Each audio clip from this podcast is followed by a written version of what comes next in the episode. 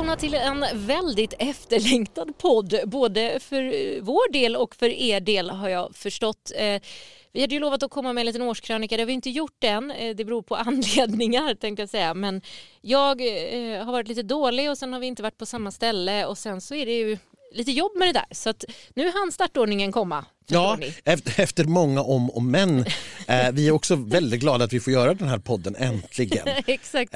För att med lite drygt 3 veckor kvar till tävlingsstart, då fick vi äntligen veta vilka är det som ska möta varandra. Exakt, för i vanliga fall har vi ju fått veta i alla fall vilka som ska möta varandra, men inte i rätt ordning. Men man har då ändå kunnat... Precis, vi brukar redan vid presskonferensen i november, början på december, få veta vilka som ska vara i vilken deltävling och då i vilken stad. Nu vet vi att alla kommer att vara i Stockholm i alla fall, det visste vi tidigt. Det var inte så överraskande. Nej, det var inte spännande alls, men nu fick vi alltså då deltävlingsuppdelning och också startordningen och jag vet inte riktigt varför man har hållit på den så länge, för den borde i rimlighetens namn ha varit klar länge. Men du tror inte att det är så att man tog lite längre tid på sig när det logistiskt inte behövde fixas lika mycket för artister och grejer att boka upp sig på ställen och sådär, att man har kunnat finjustera in i det sista. Alla artister bor inte i Stockholm. Nej, det förstår jag, men det är inte lika svårt att boka en resa och hotellrum och så vidare till Stockholm som till Luleå. Nej, och man har säkert blockbokat hotellrum och sådär åt alla helt oavsett, kan jag tänka mig. Men ändå så, jag tycker att det är lite märkligt. Det är en del sådana saker som jag undrar lite över i år. Vad som den här artistpresentationen som skulle göras 1 i timmen på Instagram och så det här att vi sitter och håller på en startordning och en uppdelning som i rimlighetens namn har varit klar åtminstone 1 månad, förmodligen 2. Ja, då kanske tog lite extra julledigt och bestämde sig först nu. Ja, det kan det ha varit att man satt och tvekade på någon sista lapp så där, men det kan inte som sagt ta flera veckor. Programledaren har vi också fått efter många om och men. Ja. Nu, det kan vi väl spara lite till sist kanske, prata lite om dem en kortis också. Ja, för den presentationen kom ju också väldigt plötsligt från ingenstans. Ja, nej, precis. Det annonserades på SVT Morgonstudion att om 1 kvart kommer vi att göra det, ungefär. Och ingen var förberedd på det. Och sen trillade det in ett namn till några dagar senare. Ja, och eventuellt ett till namn kommer ju om man ska tro vissa slagerreportrar. Vi sparar det. Ja. För det som vi har fått in mest frågor om under dagen, Anders, det är det här att vi hintade om i förra podden att bidrag nummer 1000 kommer att uppträda under Melodifestivalen 2021. Ja, precis. Det 1000:e Melodifestivalbidraget sen vi började den här tävlingen på 50-talet. Och då är frågan, vem var det nu som fick startnummer 1000 då? Exakt så, det är den frågan. För det har varit inte så självklart för folk och inte för oss heller, visar det sig. Nej, jag har ägnat en orimlig mängd tid, får jag väl säga, åt att räkna och kontrollräkna och räkna igen och en gång till. Och det är därför vi är så tacksamma att vi har dig. För det är i det här podden som vi får de riktigt bra svaren tack vare Anders långa analyser. Ja, men precis. Att vi ska börja med, vi behöver ju ta reda på då hur många bidrag har egentligen tävlat i Melodifestivalen fram till och med 2020. Mm. Och det är inte en så enkel fråga som det kan låta, för vi har en hel del frågetecken. Men om vi börjar med, om vi tar det från början då, det första året, 1958, så var ju bidraget Lilla Stjärna. Just. Med Alice Babs. Mm. Men den tävlade ju aldrig i en Melodifestival. Nej, just det. Så frågan är, ska den räknas eller inte? Den räknas ju som ett bidrag, skulle jag väl vilja säga ändå. Den är ju inte ett tävlande bidrag, men den är ändå ett bidrag. Den framfördes ju aldrig i en Melodifestival. Nej. Däremot var det ju en öppen tävling. Man skickade ut en förfrågan om att få in bidrag till dåvarande Sveriges Radio och fick in 110 bidrag tror jag det var, och den här valdes ut. Och sen bytte man ju text på den dessutom. Så att, ja, men där är ett frågetecken beroende på hur vill man tolka detta. Okay. Är det tävlande bidrag eller inte? Sen hade vi 2 år där man hade semifinaler. 1959 och 1960 när man på hösten hade semifinaler som en del av annat underhållningsprogram. Och då var det så att under 8 veckor så fick 2 bidrag tävla varje lördag.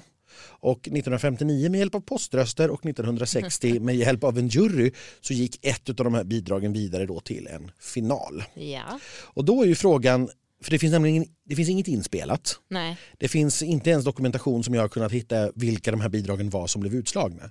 Utan det enda som finns sparat Det är de här 8 som gick till final respektive år. Just. Och då är frågan, räknar vi 16 bidrag eller 8 bidrag? För här är ändå bidrag som har tävlat och de har framförts, men de finns inte i några liksom, inte i några records av den här tävlingen. Nej. Att de överhuvudtaget har varit med. Så där har vi då lite frågetecken. Ja, sen, ganska stora hopp också. Ju. Ja, precis. Mm. Antingen så är det 32 bidrag här eller 16. Ja. Mm. Sen kommer vi till 1962 när vi hade den första riktigt stora skandalen i tävlingen. Därför att bidraget Kärlek och pepparrot. Just det. Ja, den gamla favoriten. Den blev diskvalificerad bara några minuter innan tävlingen skulle börja. Och därför framfördes den aldrig. Men det var ju ett bidrag i tävlingen som inte någonsin framfördes. Mm. Så att det skulle ha varit 7 bidrag det året, det blev bara 6. Hur räknar vi då det här 7:e? Räknar vi det eller inte? Just. Och samma sak i princip upprepades ju då sedan 2016. Just det.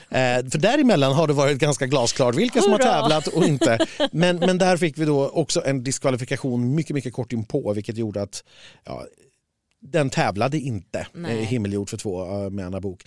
Däremot framfördes den ju. Ja, det gjorde den ju faktiskt. I en Melodifestival. Det var tävlingsbidrag som framfördes, men utom tävlan. Just. Och då är frågan, hur tolkar vi det här då? Så att ni har vridit och vänt på det här fram och tillbaka, så har jag kommit fram till att man kan komma fram till att det har tävlat 993 bidrag, 992 bidrag, 991 bidrag, 990 bidrag, 977 bidrag, 976, 975 eller 974 bidrag. Det är de 8 alternativen som finns. Så då förstår ni att beroende på vilken av de här 8 man väljer, så får vi också 8 stycken olika som har fått bidrag nummer 1000. Just det. Och det är då, om vi säger 993 bidrag, vi räknar alla de här semifinalisterna som vi inte ens vet vad de hette, från 59 och 60, och vi räknar Anna Bok och Alice Babs och sådär, då är det Danny Saucedo som har fått start nummer 1000. Okay. Om vi tar bort någon av dem, då är det Anton Evald. Tar vi bort en till, då är det Julia Alfrida. Och tar vi bort ytterligare en, då är det Val featuring Sami. Om vi räknar bort alla de här 16 bidragen då från 59 och 60, och vi säger att det är 977 tävlande, då är det Lovad som har fått startnummer 1000. Tar vi bort ytterligare en, Efrem Leo. Tar vi bort ytterligare en, The Mamas. Och tar vi bort alla som går och tar bort, vi kommer ner till minst 974 bidrag som har tävlat, då är det Sannex som har fått startnummer 1000. Så att, och du har väl frågat tävlingsproducent Karin Gunnarsson om detta, men inte riktigt fått något svar. Nej, jag tror att jag förvirrade henne mer än behövligt. Jag tror att frågan varit väldigt svår just ur den här synpunkten. Ja. Och vad min liksom conclusion av det här, det är ju att nej, man har inte funderat över det här för att det var omöjligt att bestämma hur man skulle räkna. Ja, jag tror också att för tävlingen och för programmets del så har man nog inte tagit hänsyn till det vid startordningen. Däremot är jag helt säker på att man i programmet innehållsmässigt, programledarna, vilken del tävling det nu då blir, kommer att göra en grej av det. Det är jag ganska säker på. Tror du det om det är så där osäkert? Jo, men då, eller kommer man göra det på alla 8? Nej, men då man får ju bestämma sig för en tolkning helt enkelt. Vad som har tävlat och vad som inte har tävlat. Om jag ska förespråka någonting så skulle jag säga att nej, men vi tar bort de här 16. Ja. Och vi tar bort Kärlek och pepparrot. Ja. För den har aldrig ens framförts. Nej. Men vi räknar med de andra. Mm. Då kommer vi fram till att det har tävlats 975 bidrag. Och då är det i så fall The Mamas som har fått nummer 1000. Och det låter ju rimligt att göra ett programpunkt på, känner jag spontant. Att förra årets vinnare, de fick nu plats 1000. Precis, men det, som sagt, jag tror inte heller att det har varit någonting som tävlingssidan har tagit hänsyn till. Men det vore nästan tjänstefel att inte uppmärksamma ett sånt jubileum i sändning. Men någon måste ju då bestämma hur räknar vi. Och det är väl ingen som är bättre lämpad än SVT själva. I det fallet skulle jag säga att sätta ner foten. Det finns goda argument för alla varianter här. Ni får jättegärna kommentera och diskutera på vår Instagram vad ni tycker. Och om ni tycker att något är liksom, nej, det här är ju helt fel, så kan man ju inte tänka. Nej. Jag känner mig mest berövad på plats 1000, att det var så svårt att veta, för det är ett tråkigt jubileum att inte ha en säker plats på. Ja, det är lite trist. Men vi har ju 28 bidrag som har fått sina startnummer i alla fall. Oavsett. Helt oavsett. Och ska vi ta dem? Vi tar dem väl uppifrån och ner i deltävling för deltävling, och så kan vi ju spekulera lite. Mm. Vad vi tror och vad vi tycker och hur vi känner. Sådär. Det är ju fortfarande naturligtvis för oss som för alla andra helt ohört. Och då är det ju lite... Det är lite svårt. Men man kan nu också utifrån placeringen i deltävlingarna gissa lite mer hur de låter, ja, tänker jag. Ja, och också få en liten hint av hur starkt är det. Ja. Så. Men första deltävlingen då. Först ut Cadeato, låten One Touch. Mm. Startnummer 2, Pretender med Lilla Syster. Startnummer 3, Horizon, Jessica Andersson. På startnummer 4, The Missing Piece med Paul Ray. Startnummer 5, Tänker inte alls gå hem, Arvingarna. Startnummer 6, Fingerprints, Nathalie Brydolf. Och till slut startnummer 7, Dandy Dansa, Danny Saucedo. Ja visst, och det här är ju spännande tycker jag. Det känns som att man vill gå ut med en bang. Mm. För det känns som att Cadeatos låt, det har hon ju själv sagt, den är dans och den är upptempo helt enkelt. Mm. Det är diskodans. Diskodans. Ja, det är diskodans. Inte dandydans utan diskodans. Och ja men precis, och modernt förmodligen, gissar jag, med en modern produktion. Modernt nummer tänker jag mig också. Så att snygg, bra öppning, och sen då att ja, vi diskuterade ju det sist, den här kampen och Danny mot Erik. Mm. Ja, det som vi gissade då, att Erik fick den sista positionen eftersom han presenterade de sista artisterna. Ja. Och Danny fick då startnummer 7 i deltävling 1. Och det är som ni vet, startnummer 7 är ju ett sånt, det är väldigt sällan de inte går vidare och väldigt sällan de inte går direkt i final. Mm. Och nu sätter man ju en av årets absoluta huvudfavoriter där då i deltävling 1. Ja, det är ju inte helt dumt alltså. Nej, överlag tycker jag det här är en alltså det låter som en vansinnigt stark deltävling. Ja, den enda jag skulle kanske räkna ut av de här i tanke på motståndet, det är väl Nathalie Brydolf. För jag tänker att jag skulle gärna räkna ut kanske Lilla Syster, men jag vet ju av erfarenhet att rock går ofta hem i stugorna. Så att jag tycker det här är supersvårt. Det är ju ändå 3 som inte ska vidare. Mm. Och jag kan bara se en som tyvärr på grund av motståndet verkar behöva lämna. Ja, det är väl så att folk i den första deltävlingen ofta röstar lite bekant. Mm. Alltså det man känner igen och det som känns liksom lite tryggt och det man har sett förut. Ofta, men inte alltid. Det skulle ju kunna tala till exempel då till förmån för Jessica, Arvingarna och Danny. Mm, precis. Och Paul Ray, om folk har honom färskt i minnet från förra året. Ja, och det är nog tveksamt om man har, inte alls på samma sätt. Han är inte liksom inte folkkär på det sättet som Jessica Arvingarna och Danny med sina mångåriga karriärer. Också då att både Jessica och Arvingarna har ju båda vunnit Mello tidigare till exempel. Mm. Nej, den här tycker jag är svår, för jag känner inte heller att jag vill kasta ut 3 av de här. Nej, alltså vi får ju se. Någon kanske är fruktansvärt. Men alltså, nej. Det skulle vara Lilla Syster då som jag vill kasta ut, och Nathalie. Inget ont om henne återigen. Men sen måste ju en till bort. Och det är skitläskigt faktiskt, tycker jag. Ja, här kommer ju... Det är en stark... Här gissar jag att någonting som man skulle vilja ha vidare kommer att få åka ut. Därför att det, jag tänker, inte finns plats. Mm. Jag gissar det. Jag vill också säga det faktiskt angående rocken. Det har fått ett lite oförtjänt rykte tycker jag av att vara så här, ja, rock går ju alltid i Mello. De sista gångerna har det faktiskt inte gjort det. Så var glad jag blev. Det var en period där kring liksom slutet på 00-talet, början på 10-talet, när framförallt då pudelrock, vi hade hit och vi hade Thousand Miles och så här, och de gick direkt i final. Vi hade även Dead by April och lite sådär, men sen dels har det varit ganska ont om rockbidrag som har varit renodlad rock, men det som har varit, det har faktiskt inte gått särskilt bra för dem. Så att å andra sidan, det här är ju, får jag säga, riktigt rockband, ett känt rockband, det har en stor publik, och vi har ju nu en situation i år där ingenting annat kommer att vara öppet. Nej. Ganska få människor kommer att vara utomlands trots att det är sportlov. Mm. Vilket ju gör att väldigt, väldigt många fler tror jag kommer att titta och därmed också rösta på detta. Och det får vi vet inte riktigt vilken effekt det får, men säg att man lägger på 1 miljon tittare jämfört med vad man hade i förra året till exempel. Ja. Vad kan det få för effekter?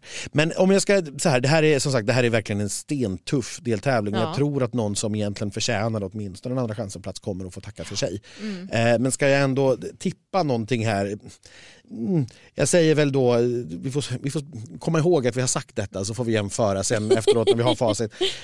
Men Danny tror jag ju ändå, jag tror inte att han faktiskt är en så stark utmanare om segern. Men det tar vi långt senare. Ja.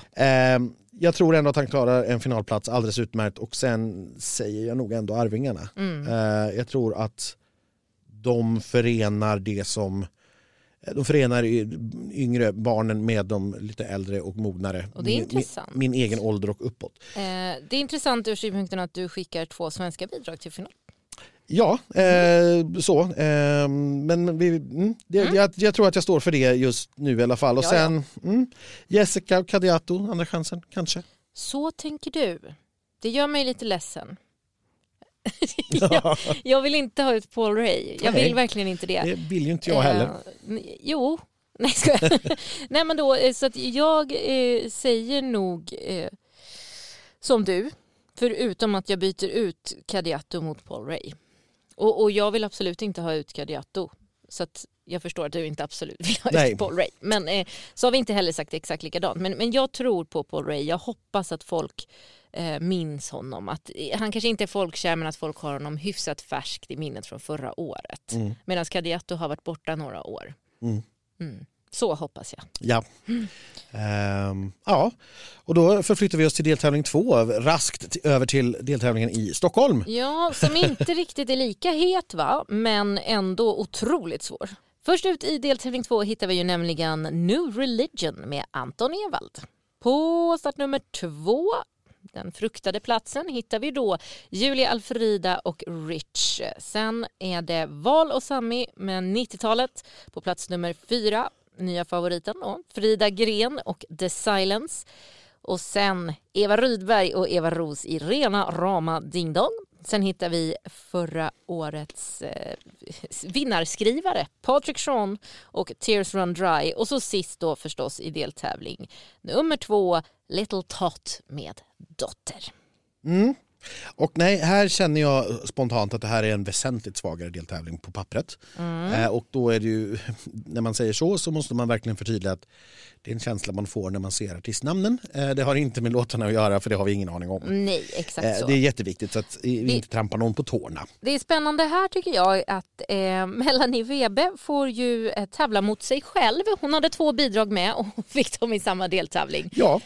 Och får då på det viset tävla mot sig själv. Det blir ju större odds att ta sig vidare förstås. Ja, så är det ju. Men här kan jag nog känna att ja... Jag har jättesvårt att se att någon skulle kunna utmana Dotter och Anton Evald om finalplatserna här. Vi har ju dock ingen aning om vad Anton kommer med. Nej, fast jag som sagt... Jag känner mig osäker på Anton eftersom att han också har varit borta så länge. Ja, men just därför att han har varit borta så länge och nu får en plats så tror inte jag alls att det här är dåligt. Han har också fått start nummer 1. Mm. Där Cadeato, vad hade det varit liksom... något lite grann så som, ja, jag har kritiserat honom förut för hans svenska musik, hade det varit någonting åt det hållet så hade den inte varit på start nummer 1. Nej, det är klart. Det är ju out with a bang är det ju ofta. Ja, alltså någonting upptempo, dansigt som man vill ha för att få igång festen liksom. Mm. Och då och också lite grann faktiskt i brist på motstånd här. För att om vi nu ska vara så här, ja, Julia Alfrida då kommer från, heter den P4 nästa va? Ja, den brukar ju aldrig gå bra. Nej, de har som bäst kommit på 5:e plats de här och...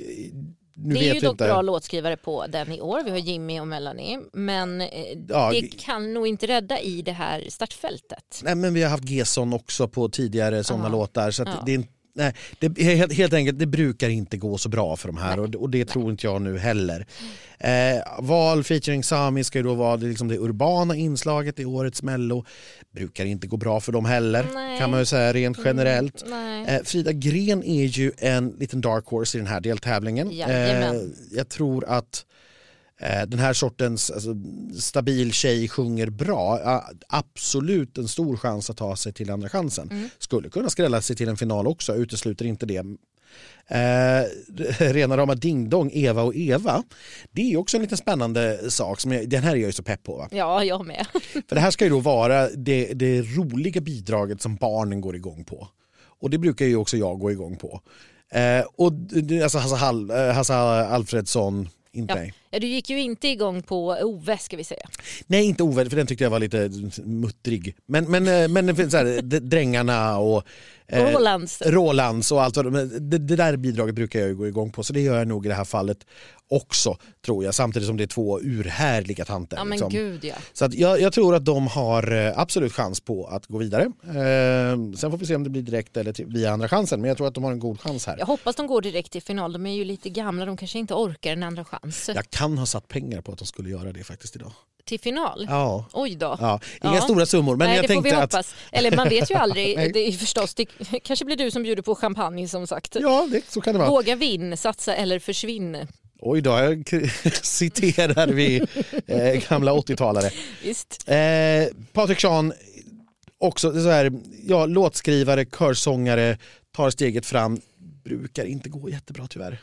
Är ju världens sötaste kille, men det brukar inte gå så bra. Precis vad jag tänkte säga. Det här tycker jag är synd, eftersom vi har också samma låtskrivare, samma trio exakt som på Move. Och den var så härlig. Så jag kan ändå så här, tänka mig att det nog är en superhärlig låt av en superhärlig kille. Men i start, det kommer bli så svårt.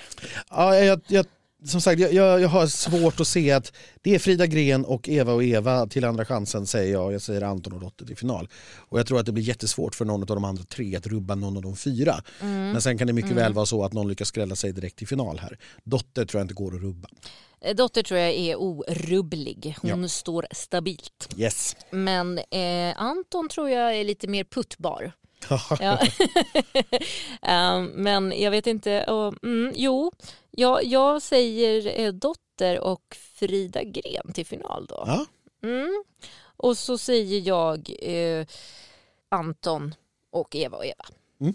Det är modigt att tippa två tjejer direkt i final. Det hände ju förra året, men före det var det ju 12 år sedan eller någonting. Jag vet, men jag brukar vara modig i mina sådana här tidiga tippningar i alla fall. Ja, och man, så sagt, du behöver ju inte ställas till svars efteråt heller, det är ju jättebekvämt. Ja, men och sen är det ju lite det där att Frida, och vad jag har hört om hennes låt, så tror jag att den kan vara riktigt bra alltså. Nej, men jag tror också, jag har också hört det bassats lite där att det här är en möjlig utmanare i år. Ja. Vi ska väl raskt vidare till Stockholm igen då? Ja, deltagning 3 som i år avgörs i Stockholm, strax söder om Globenrondellen.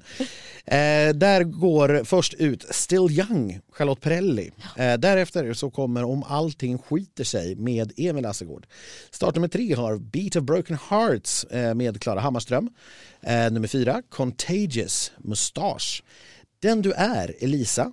Baila Baila med Alvaro Estrella har start nummer 6, och start nummer 7 har Voices fått med artisten Tusse, som vi känner igen från Idol. Lilla Tusse. Ja, och det här är ju... Nu känner jag igen att vi kanske vred upp temperaturen lite i den här deltävlingen. Här är också... Lite svårt för mig att säga vad är det som möjligen skulle liksom vara chanslöst här. Vad känns så här liksom överflödigt det här, de som kommer 5, 6, vad skulle det vara här? Det har jag väldigt svårt att identifiera. Oj. Önskar ju att det var Mustache, men de har ju en otrolig fanbase, och Ralf gick ju som bekant ganska bra 2013, får vi ändå påstå. Det var ju i och för sig i ett generellt sett väldigt svagt år, vill jag tillägga, men absolut. Jag kommer tillbaka till det där hela tiden, det var inget fel på 2013. Nej, men det här är ju, alltså, vi har ju då för detta Mello- och Eurovision-vinnaren Charlotte. Som dock kanske ljuger lite i sin titel. Men det kommer vi säkert få veta mer om i texten. Säger kvinnan som hävdar att hon fyllde 25 alldeles nyligen. För 8:e till 10:e gången kan vi väl säga. Så har vi inte sagt för mycket. Nej, precis. Nej, men Emil Assegård har vi ju pratat om många gånger i den här podden. Så glad. Ja, men kul. Och han har ju ett väldigt, väldigt brett, svennigt, om man får säga så, i tilltal. Han har flera låtar med mer än 10 miljoner strömmar på Spotify. Det är inte jättemånga artister som klarar av det, i synnerhet inte utan liksom att få vara med i en massa radiospelningar, Melodifestivalen eller i stora tv-program. Så att det är spännande. Klara Hammarström får en ny chans, komma tillbaka från förra året. Jag minns att mitt intryck då var väldigt tydligt. Jag gillade henne, tyckte att låten var lite utfyllnad. Ja, bajs om vi ska välja. Ja, men, hon var jätteduktig, men låten var faktiskt bajs. Den var lite meningslös. Ja. Så.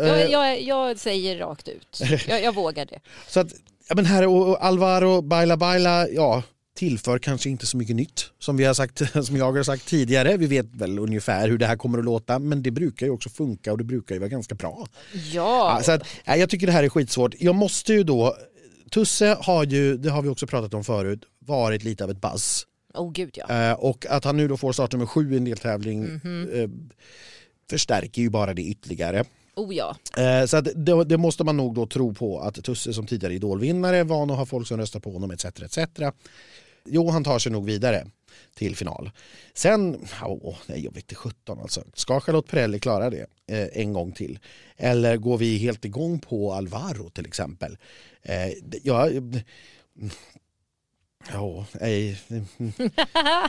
Måste jag säga? Nej, men vet du vad? Jag säger faktiskt Alvaro.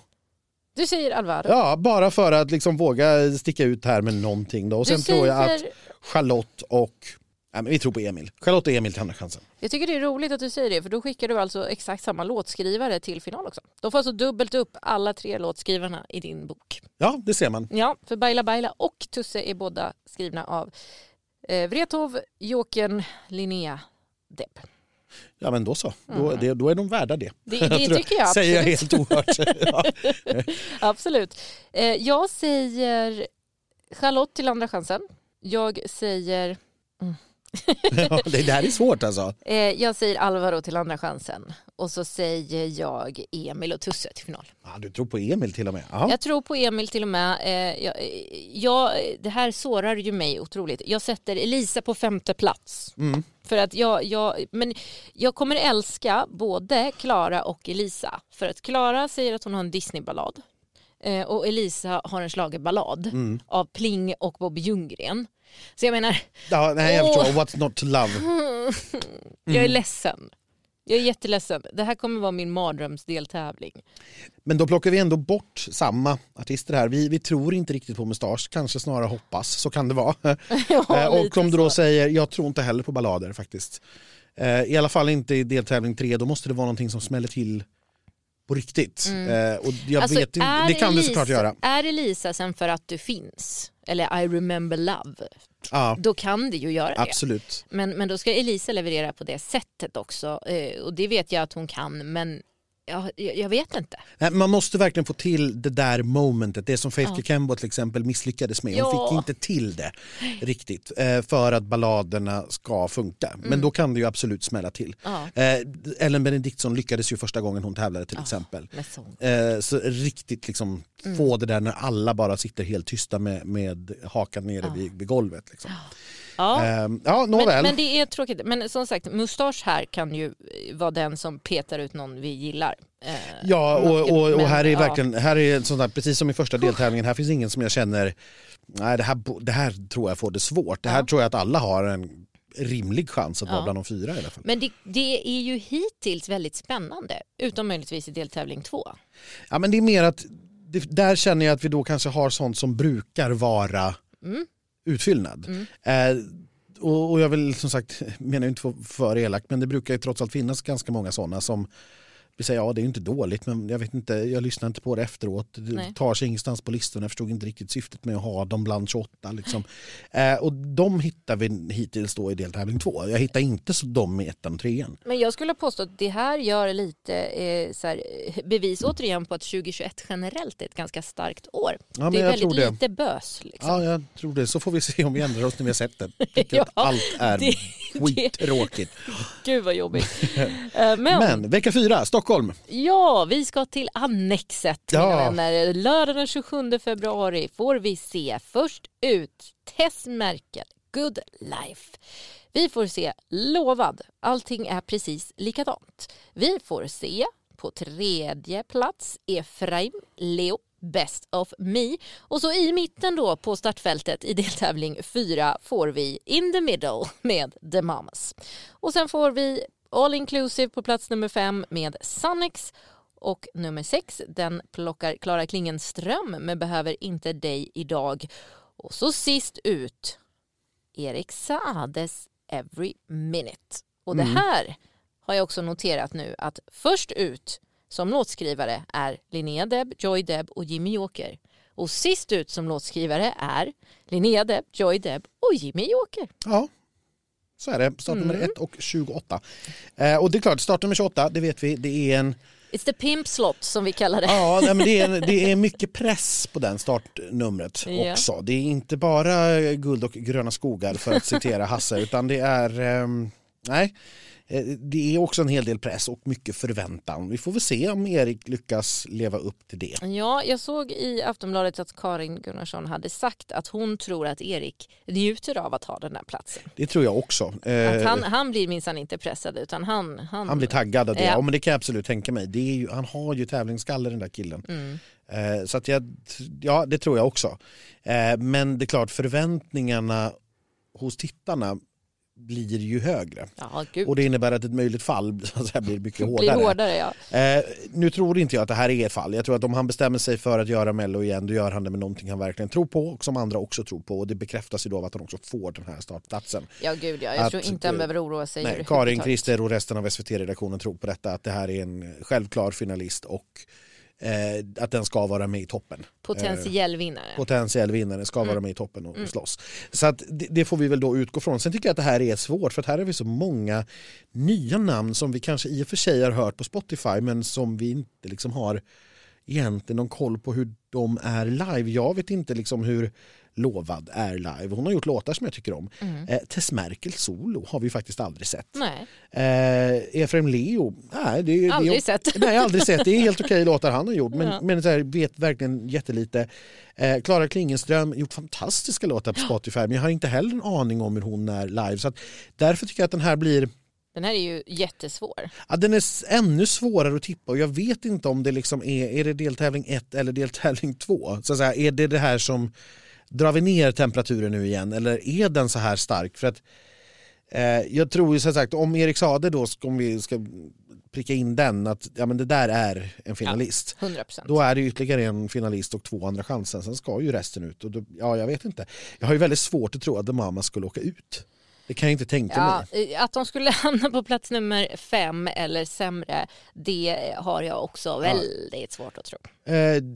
Samtidigt så är jag inte alls säker på att de tar en direktplats. Det beror ju väldigt mycket på låten såklart. Men vem ska annars ta den då, tänker du? I tanke på de andra namnen är ju som sagt debutanter. Jo, men det betyder ju bara att vi inte vet hur bra de är. Det betyder ju inte att de inte är det. Nej. Jag kan mycket väl tänka mig att Klara Klingenström till exempel är en sån som skulle kunna skrälla sig i sista deltävlingen. Jag tror att det är en tjej som så att säga presenterar sig nu för att stanna. Jag tror Sannex, dansbanden ska vi ju inte glömma bort här, och det här ska ju vara ett skämtsamt bidrag. Ja. Lite grann så som Roland var kanske, inte naturligtvis ingen jämförelse mellan Sannex och Rolands. men låtmässigt ändå att det är lite grann på kulkontot snarare än dansband. Det skulle också kunna funka. Och sen är det då de här Lovad, starten med 2 lovar inte jättebra kanske. Efrem Leo. Ja. Nej, alltså ska jag tvingas att tippa här? Jag tror att jag tar det nerifrån och upp faktiskt. Erik och Klara till final, Sannex och The Mamas till andra chansen. Oj. Mm. Det är en vågad gissning. Eller? Ja, men så här är det verkligen svårt, därför att vi vet ingenting om så många av de här artisterna. Nej. Och så vet vi inte heller, är folk sugna på The Mamas 3:e året i rad? Är det kul 3:e gången i rad? Vi tycker ju det eftersom vi känner dem och tycker att de är jättekul. Men så här, är det kul att se dem tävla 3:e året? Jag tänker att folk som är Mello-fans och älskade dem förra året och känner att även om de skulle vara trötta på dem, så känner nog de en skyldighet att rösta på dem för att de inte fick åka till Eurovision. Att de liksom på något sätt blev berövade på sin vinst. Sen känner ju jag att jag vågar liksom inte säga någonting annat. Det finns ju mycket personliga vendettan i detta. Så att jag säger direkt till final på The Mamas. Ja. Jag gör det. Och tillsammans med Erik får jag förmoda dem. Ja, gud ja. Där finns det dock inga personliga vendettan, utan det är bara vid sunt förnuft. Ja. Sen säger jag, alltså jag skulle vilja slänga in Efrem Leo där bara för att det hade varit kul, men jag kan inte släppa Klara eller Sannex heller, så att jag säger väl återigen då samma artister som du, men vänder lite på Klara och The Mamas. Så Sannex och Klara andra chansen säger jag. Ja. Jag kan dra lite kort hur oddsen ser ut, för det har ju kommit under dagen också här i deltävlingarna. Ja, såklart. I den första deltävlingen, favorit att gå direkt i final är såklart Danny Saucedo. Han ger nästan inga pengar alls, 1,06 ger han tillbaka om han tar sig till final. Kanon. Två här är faktiskt Cadeato med 2,2 gånger pengarna. Sen kommer Paul Ray och Arvingarna därefter på plats 3-4. Och i deltävling 2 så är Dotter och Anton Evald ganska överlägsna favoriter såklart. Dotter 1,28 gånger pengarna, Anton 1,84 gånger pengarna. 3 och 4 här är Frida Gren och Patrick Sean faktiskt. Jaha, ja. Det är Patrick som har varit inne och bettat på sig själv här. Ja, jag vet inte. Jag har som sagt satt 100 kronor på Eva och Eva här till 13 gånger pengarna. Det är ju helt otroligt att de inte ligger bättre på oddsen. Jag tyckte att det var värt 100 kronor. Ja. Så får vi se om det blir någonting utav den saken eller inte. Ja. I deltävling 3 där är Tusse och Charlotte Perrelli ganska stora favoriter att ta sig direkt i final. 1,27 för Tusse och 1,58 för Charlotte Perrelli. När vi spelar in detta kan såklart ha blivit förändringen när du lyssnar. Ja. Till andra chansen här, ganska tydlig 3 är Mustache på oddslistan och sedan på fjärde plats har vi Alvaro Estrella. Mustache säger du? Ja, det är vad oddsen placerar hon på plats 3. Att gå till final från deltävling 4. Och det här är faktiskt ett ännu lägre odds än vad Danny lyckades uppringa i första deltävlingen. Det är Erik Saade. 1,03 får man tillbaka på varje satsad krona. Men gud, är det någon som ens satsar på det? Ja, det är klart. Alltså, det är 3% i tillväxt. Alltså satsar man 1 miljon så... Ja, så är det ju 30 000.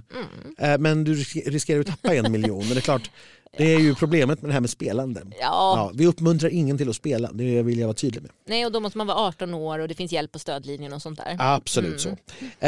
Nummer 2 att ta sig till final från deltävling 4 på oddslistan är The Mamas, 1,76 gånger pengarna. Det är ju jag som har satsat upp dem. Delad, eller kan vi säga 3 och 4 här är Klara Hammarström 4,1 gånger pengarna och Tess Merkel 4,85 gånger pengarna. De har Tess där alltså, de hade inte Sannex. Verkar inte som att någon här tror på Lovad eller Efrem Leo. De ger 18,5 gånger pengarna att ta sig direkt till final. Det är de man ska satsa 1 miljon på. Om man har en över. Om man har en över, precis. Eller om man då verkligen tror på att de här kommer att vinna. Kan gå igenom snabbt topplistan här på slutvinnare också på oddslistan när vi ändå är inne. Erik Saade är just nu favorit. 3,75 gånger pengarna. Danny 2, 4,25 gånger pengarna. Dotter 7 gånger pengarna. Tusse 8,1 gånger pengarna. Och The Mamas 12,25 gånger pengarna. Såklart! Ja, det är bara en liten så här kul indikator på vad liksom folk som är intresserade och som satsar pengar, vad de tror på. Och de oddsen har ju ofta ganska rätt. Men det är klart, det här är ju helt ohört för alla och vi har inte sett det. Ja, och det mamma helt... slog ju inte så där högt upp förra året vid det här tiden, ska ju sägas. Nej, och som vi har sagt förut också, det är ju ingen som kommer att räkna ut dem i år. För den sista finalen, eller sista rösten är lagd i finalen, förutsatt att Mamas är där, och det är jag ganska säker på att de är på ett sätt eller annat. Det tror jag med. Men Anders, nu ska vi göra någonting som vi gör varje år innan vi går vidare till programledarna. Nu ska vi skriva ner på en lapp vem vi tror vinner i detta skede. Och sen ska vi spara den lappen. Ja, och så ska vi titta då sen. Exakt. Mm. Så jag ska nu då ge dig en liten pappersbit och en liten penna. Tackar. Och så ska du få skriva då. Och segla igen, säger man segla. Ja, för segla. Mm.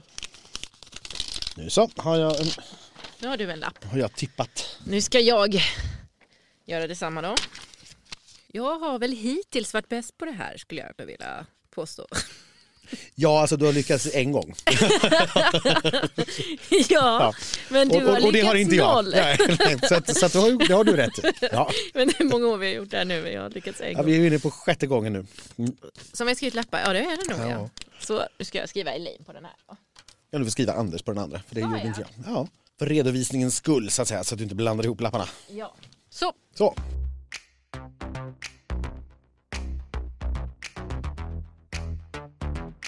Kan vi ta en liten kortis om programledarna här också då? Det tycker jag att vi ska göra. Vi har ju då fått bekräftat att det är Christer Björkman som leder det här spektaklet under sitt sista år, vilket jag tycker är så rimligt och så rätt. Men han ska ju inte göra det här själv, utan han har ju då bjudit in sina favoriter att göra det här med honom, visst är det så? Ja, ungefär så har vi förstått det, och så får vi se vilken form där då blir. Men Christer Björkman, han sa själv när det här presenterades att han såg sig själv som värden för det här stora mellopartyt. Mm. Och han presenterade liksom sina gäster som skulle få skina. Mm. Ungefär så. Jag tycker att det är en ganska kul idé. Det gör ju att det blir väldigt olika karaktär. Det har vi sett för tidigare år när man har haft olika programledare varje vecka. Jag tycker det har varit bra. 2016 hade man ju det här senast och det tyckte jag var supertrevligt. Ja, men det blir en annan dynamik när varje program får en egen identitet på något vis. Så att jag förstår att det är bökigt för manusförfattare och regissörer och sådana att ha nya personer hela tiden som liksom inte kanske kan ruljansen riktigt eller vet hur det funkar, utan man behöver liksom lite grann börja om från början varje vecka. Men får man ihop det så blir det blir väldigt kul tycker jag för tv-tittarna, därför att nu med de namnen man har så kan man ju redan nu urskilja också att okej, vissa veckor kommer ju att ha en helt annan karaktär än andra veckor. Ja, jag kan tänka mig att den där vecka 4 med Pernilla Wahlgren och Per Andersson kanske blir lite mer wild and crazy än vad kanske Lena Philipsson-veckan blir. Ja, eller för den delen då Timbuktu-veckan. Ja, den är ju märklig. Ja, är han själv än så länge? Ja, så vitt vi vet och så vitt jag har förstått det så är den sista presenterad nu. Det blir inget mer. Nej, för att dra vad vi menade så var det ju att Aftonbladets Tobbe Ek hade sett att filnamnet på den här första programledarpressfilen som gick ut hette Utan Pernilla och Sabina, visst var det så? Ja, precis. Och jag var ju lite arg för att jag inte upptäckte det själv. Ja, jag vet. Ja. Jag med. Men sen presenterades ju då Pernilla. Mm. Och då väntade jag mig Sabina, kanske med Timbuktu. Sen vet vi ju inte vilken Sabina, men den enda Sabina jag kan komma på är ju Sabina Dumba, men att hon skulle vara programledare med Timbuktu, det lät ju också märkligt. Ja, fast det är nästan ännu märkligare att Timbuktu ska göra det själv. Ihop med Christer då, ska vi säga. För alla andra veckor har väl 2. Nej, inte Lena-veckan heller. Inte Andra chansen heller med Shirley. Men jag tycker att det här är jag tycker att greppet är jättekul, men jag tycker att det är lite inkonsekvent. Ja. För jag hade förstått det och tyckte att det var jätteroligt om det var liksom Christer som hade bjudit in sina favoriter från förr. Och då kan det vara både artister som har tävlat men också programledare som har varit programledare. Och då är ju Lena Philipsson till exempel ett lysande exempel. För att hon har ju programlett helt själv 2006 var det va? Och gjorde ju det med den äran, verkligen. Och sen har hon är ju en känd melloprofil, hon har gjort flera mellanakter och deltagit. Och det är klart, för första programmet få in det är stabilt säkert, och hon kan vara otroligt rolig. Så att jag tycker att det känns helt rätt. Och sen Oscar Sia och Anis Don Demina då vecka 2. Fy fan vad roligt, säger jag. Eller hur? Alltså att Anis Don Demina fick sitt genombrott äntligen på riktigt, får man väl säga, i vintras med Vem är som oss. Och Oscar ju då som har tävlat flera gånger i Melodifestivalen. Och som därefter också har faktiskt programlett Rockbjörnen några gånger, och har varit Musikhjälpen på radio och så vidare. Så att jag tror att det kommer bli kul. Lite, men som sagt naturligtvis något helt annat än Lena Philipsson. Men nu har jag lite svårt att få in Timbuktu i detta. Ja. Om det liksom är för att det var någon som Christer ville skulle vara med och tävla. Det är väl så han uttryckte. Men det måste väl vara många artister han har velat ha med som har sagt nej. Jag tänker mig. Och alltså Timbuktu har jag aldrig sett som programledare. Han har väl inte programlett radio eller tv. Han har väl någon podd. Men jag har liksom inte... Nej, inte jag heller. Jag tycker att den sticker ut lite för att... Men därför kanske vi kommer bli överraskade. Det kanske kommer vara någonting där som... Ja, eller att det kommer en till där. Ja, på ett sätt eller annat. Det kan ju vara förhandlingar som pågår och så vidare, som det var där med Pernilla. Jag är ju ganska säker på att det här inte är de enda gamla kändisarna som kommer att dyka upp. Nej, för det finns ju mellanakter plats för det också. Ja, gud ja. Och inklipp och videoinslag och så vidare från all alla dessa människor som har varit med och gjort Melodifestivalen under de senaste 20 åren. Så det är klart att det kommer att göra inhopp här och var, men som programledare då så blir det ju Timbuktu och Christer. Jag tycker att det känns lite så här inkonsekvent som sagt mot de andra. Och för all del då, Per Andersson är inte helt naturligt i mellosammanhang heller. Han har gjort en mellanakt, eller så här, han har gjort sådana här små artistvykort ett år. Ja, och han har stått på scen i en mellanakt i Tingeling, men inte mer än så direkt. Nej. Brukar vara på efterfesterna. Det brukar han, och där är han ju rätt kul. Det men absolut. Men som sagt, Per ihop med Pernilla, det kommer ju bli fars. Gissar jag, lite slapstick. Det känns lite så. Båda spelar ju fars. Ja. Och Pernilla är ju naturligtvis en välkänd mellopersonlighet i sig själv, men kanske numera mer genom sin son faktiskt. Ja. När det kommer till just mello. För den yngre generationen så är hon nog snarare Benjamins mamma än tvärtom. Ja, eller reality-stjärna kanske snarare. Så kan det också vara. Mm. Och sen då Shirley andra chansen, den tävlingen som gjorde att hon själv slog igenom 2004, är ju såklart jättefint. Det här tycker jag ska bli lite roligt att se henne i programledarrollen. Alltså jag har hört att hon var väldigt bra när hon körde sin lilla så här krogshow. Ja. Att hon också är väldigt rolig. Ja, men det är hon. Hon är väldigt, väldigt rolig. Jag tror att med ett schysst manus och bra regi och bra hjälp så kommer hon att göra det fantastiskt. Det är ju också Hall of Fame i andra chansen. Just. Som ju såklart kommer att bli lite extra stjärnspäckat därmed. Det blir spännande. Och sen då såklart i finalen, jag menar Måns. Ja, det borde bara varit Petra. Inget ont mot Kima, men Petra och Måns, hade vi fått dem i final så hade man ju bara avlidit på något sätt. Jag vet inte om det har att göra med TV4, att hon är där kanske avtalsmässigt, eller att hon helt enkelt är på någon annan inspelning just den dagen. Det känns dock som Petra hade kunnat gå in till sina chefer i så fall och bara, nu är det så här att vi kommer att skjuta på den här inspelningen därför att jag ska göra mello, för jag tror att hon själv skulle dö för att få göra det också. Jag stänger inga dörrar. Hon kan fortfarande dyka upp. Ja, absolut. Så kan det vara. För det är klart att Måns Petra efter det de gjorde 2016, det har ju blivit en... Ja, att få se det en gång till någon gång i framtiden är ju en tanke som är väldigt lockande. Hon kanske dyker upp i ett videoinslag. Jag är helt säker på att hon dyker upp på ett sätt eller annat. Det blir nästan inte möjligt annars. Tror du att vi får Linda Woodruff någon gång under året? Jag tror att det kan bli svårt att få det nyinspelat faktiskt. Jag tror att Sarah är lite less på den här kärringen. Nej men sluta, det kan man ju inte bli. Nej, vi får se, jag vet inte. Jag minns att Linda gjorde ett litet inhopp på en välkomstfest för något år sedan när Sarah var på plats. Det var väldigt, väldigt roligt. Men vi får väl se helt enkelt. Omöjligt är det ju inte. Det är klart att Linda Woodruff är ju också en stor del faktiskt av Melodifestivalens senaste 20 år. Ja, som en av de stora succéerna. Ja. Men jag är väldigt pepp på de här programledarna. Jag tror att det kan bli kul. Och så hoppas jag att man liksom slipper den här sortens meningslösa mellanakter som vi har tvingats utstå de senaste åren lite då och då. En del har varit bra, annat har varit lite mindre bra och en del har varit tack för rent era skämt. Röster. Nåväl, nu ska vi inte vara såna. Vi ska blicka framåt med positivitet. Ja, alltså jag känner mig nog mer taggad för det här årets Melodifestival än förra årets Melodifestival, så där rent spontant på papper. Det gör jag också. Dels därför att det ser ut att vara ett väldigt starkt år. Förlåt, nu tog jag över här. Men också för att gud vad skönt det ska bli att få gå upp i någonting, att vara intresserad av något, få någonting att följa, få någonting att se fram emot varje vecka igen. För det har man inte gjort bokstavligt talat sedan förra Melodifestivalen.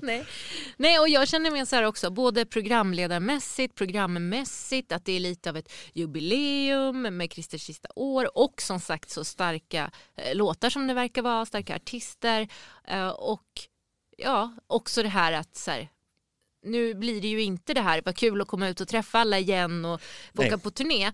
Och den är ju deppig, men jag känner att som tröst i att vi inte får någon turné så får vi nog ett bra program i alla fall. Ja, ungefär känns så. Känns som kompenserar det lite kanske. Ja, men om jag ändå ska sitta hemma i min soffa och titta på tv, så sitter jag mycket hellre hemma i soffan och tittar på Melodifestivalen på tv än Netflix som jag har gjort nu sedan i mars, ungefär så. Ja, och det ska vi säga att vi har ju heller hittills ingen information om hur vi kommer rapportera eller vad vi kommer rapportera, för vi vet ingenting om ifall vi kommer få se några rep, hur vi kommer få tillgång till artisterna.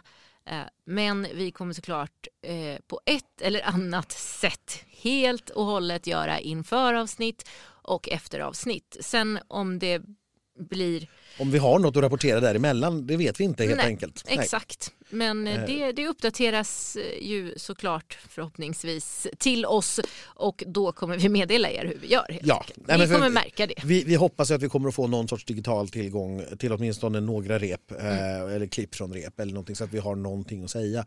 För har vi inte det så, då vet ju inte vi mer än någon annan. Vi är väl hyggligt övertygade om att vi inte kommer få tillgång fysiskt till arenan, och det är naturligtvis klokt så. Ja. Det stöttar vi givetvis. Det gör vi faktiskt, även om det är tråkigt. Ja. Och intervjuer och sånt kan ju ske digitalt. Ja, det blir väl lite mer uppstyrt än presskonferenser bara. På gott och ont, ska jag säga. Ja.